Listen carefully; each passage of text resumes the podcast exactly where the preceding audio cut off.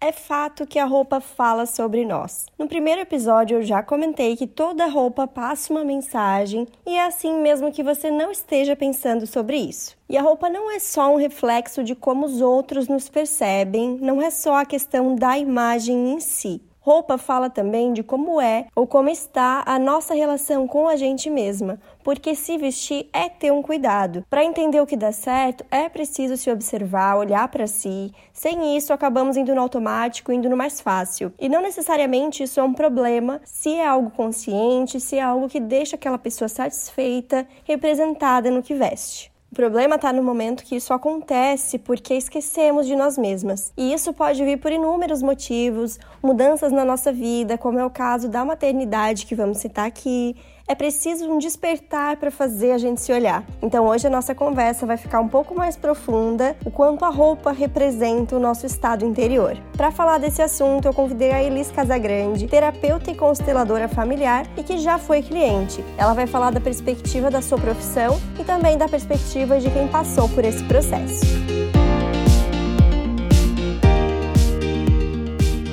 Eu sou Paula Salvador, sou consultora de estilo e tô aqui para mostrar uma moda vida real, possível e para todas. Tudo em dicas e reflexões rápidas para te mostrar um jeito bem descomplicado de ver a moda. Eu já contei, por trás de toda pessoa que procura uma consultoria tem algo acontecendo. Alguma coisa começa de dentro, aos poucos, para nos fazer caminhar para uma mudança e externalizar isso na roupa. No caso da Elisa, ela divide a relação com a moda em antes de ser mãe, que era algo descomplicado, fácil, com tempo, e depois como mãe, quando as prioridades mudaram. Ela contou o quanto acha desafiador para a mulher até os dois anos da criança. Hoje, o filho dela, o Benício, tem quase quatro anos e ela olha para trás e vê como realmente teve esse momento de despertar. Quando eu me dei por conta de que eu tinha me perdido de mim, eu estava olhando imagens e, e, vendo coisas que eu gostava muito, mas que eu falava assim, nossa, tá me faltando tanta coisa para chegar nesse ponto. E a impressão que dá é que realmente estamos perdidas, que nada ali funciona, que tem que recomeçar do zero. Só que nunca é assim. E é aí que um novo olhar pode ajudar. Dificilmente as pessoas é, que estão num processo que não estão despertas para isso vão acordar um dia e vão falar, ah, hoje eu vou olhar meu guarda-roupa.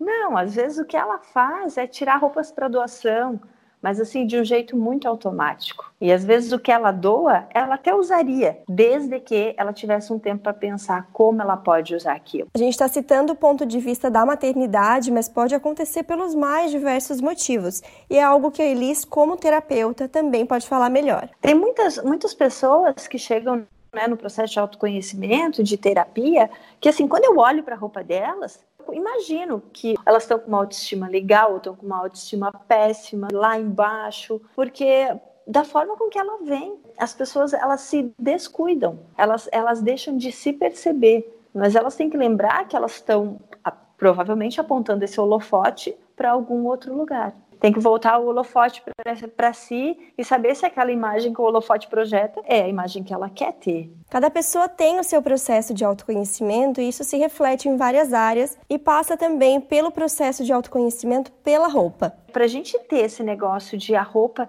te representar, tu precisa pensar em ti. Precisa olhar para o teu guarda-roupa e pensar assim: agora eu não preciso mais de calça jeans. Agora eu preciso de uma calça vermelha. Tempo é a gente entender que nós somos a nossa prioridade. É a gente não deixar para ficar bem só no final de semana, só no feriado, só quando a gente vai a uma festa. É a gente ter esse cuidado pelo dia a dia. A gente vive mais dia a dia do que finais de semana, né? Do que feriados, do que festas. Então a gente tem que estar tá bem no dia a dia, senão o gosto da felicidade fica pequeno, né? Quanto mais a gente veste o que se identifica, quanto mais a gente se conhece para fazer as nossas próprias escolhas de compras, de roupas, mais gostoso fica esse processo. E mais ele vai ficando leve como tem que ser. Essa preocupação que a gente tem que ter, que não é uma preocupação ruim, não é um negócio para ficar pesado, mas é um negócio pra gente se amar, né? Pra gente olhar e falar assim, nossa, agora eu estou me representando. Agora se eu pego essa roupa, as pessoas me reconhecem, a minha identidade não é só aquilo que eu sou, só aquilo que eu falo, mas é a forma com que eu me apresento. E que lindo é a gente saber expressar essa identidade, se vestir com intenção. Aliás, eu diria colocar intenção nas pequenas coisas do dia a dia, estar ali, sair do automático e estar ali também no momento de decidir o que eu quero vestir hoje. Nosso cuidado mora nos detalhes. As pessoas percebem e a gente percebe, né, que eu vou ali e que eu não pulo dentro da roupa, né? Que eu realmente eu olhei para o meu guarda-roupa e eu escolhi aquela roupa para mim hoje. Eu faço isso consciente, né? Eu fico muito feliz de ter participado disso, de ter dado um empurrãozinho. Elis, obrigada pela confiança no meu trabalho, obrigada também pela participação. Acredito que esse ponto de vista pessoal e também ligado à tua experiência profissional agregou muito para reforçar ainda mais que o nosso exterior começa de dentro e que estilo acontece sim de dentro para fora. E agora te convido a fazer uma reflexão. Como tem sido a sua relação com você mesma? Tem conseguido pensar em você mesmo com a correria do dia a dia? Tem conseguido ser uma prioridade? Esse autocuidado, esse movimento de olhar para si pode se manifestar de diversas maneiras, mas acho interessante pensar em como isso está refletindo no que você veste. O que a sua roupa está falando sobre o seu interior? Eu quero muito saber quem aí já passou ou está passando por esse processo de despertar.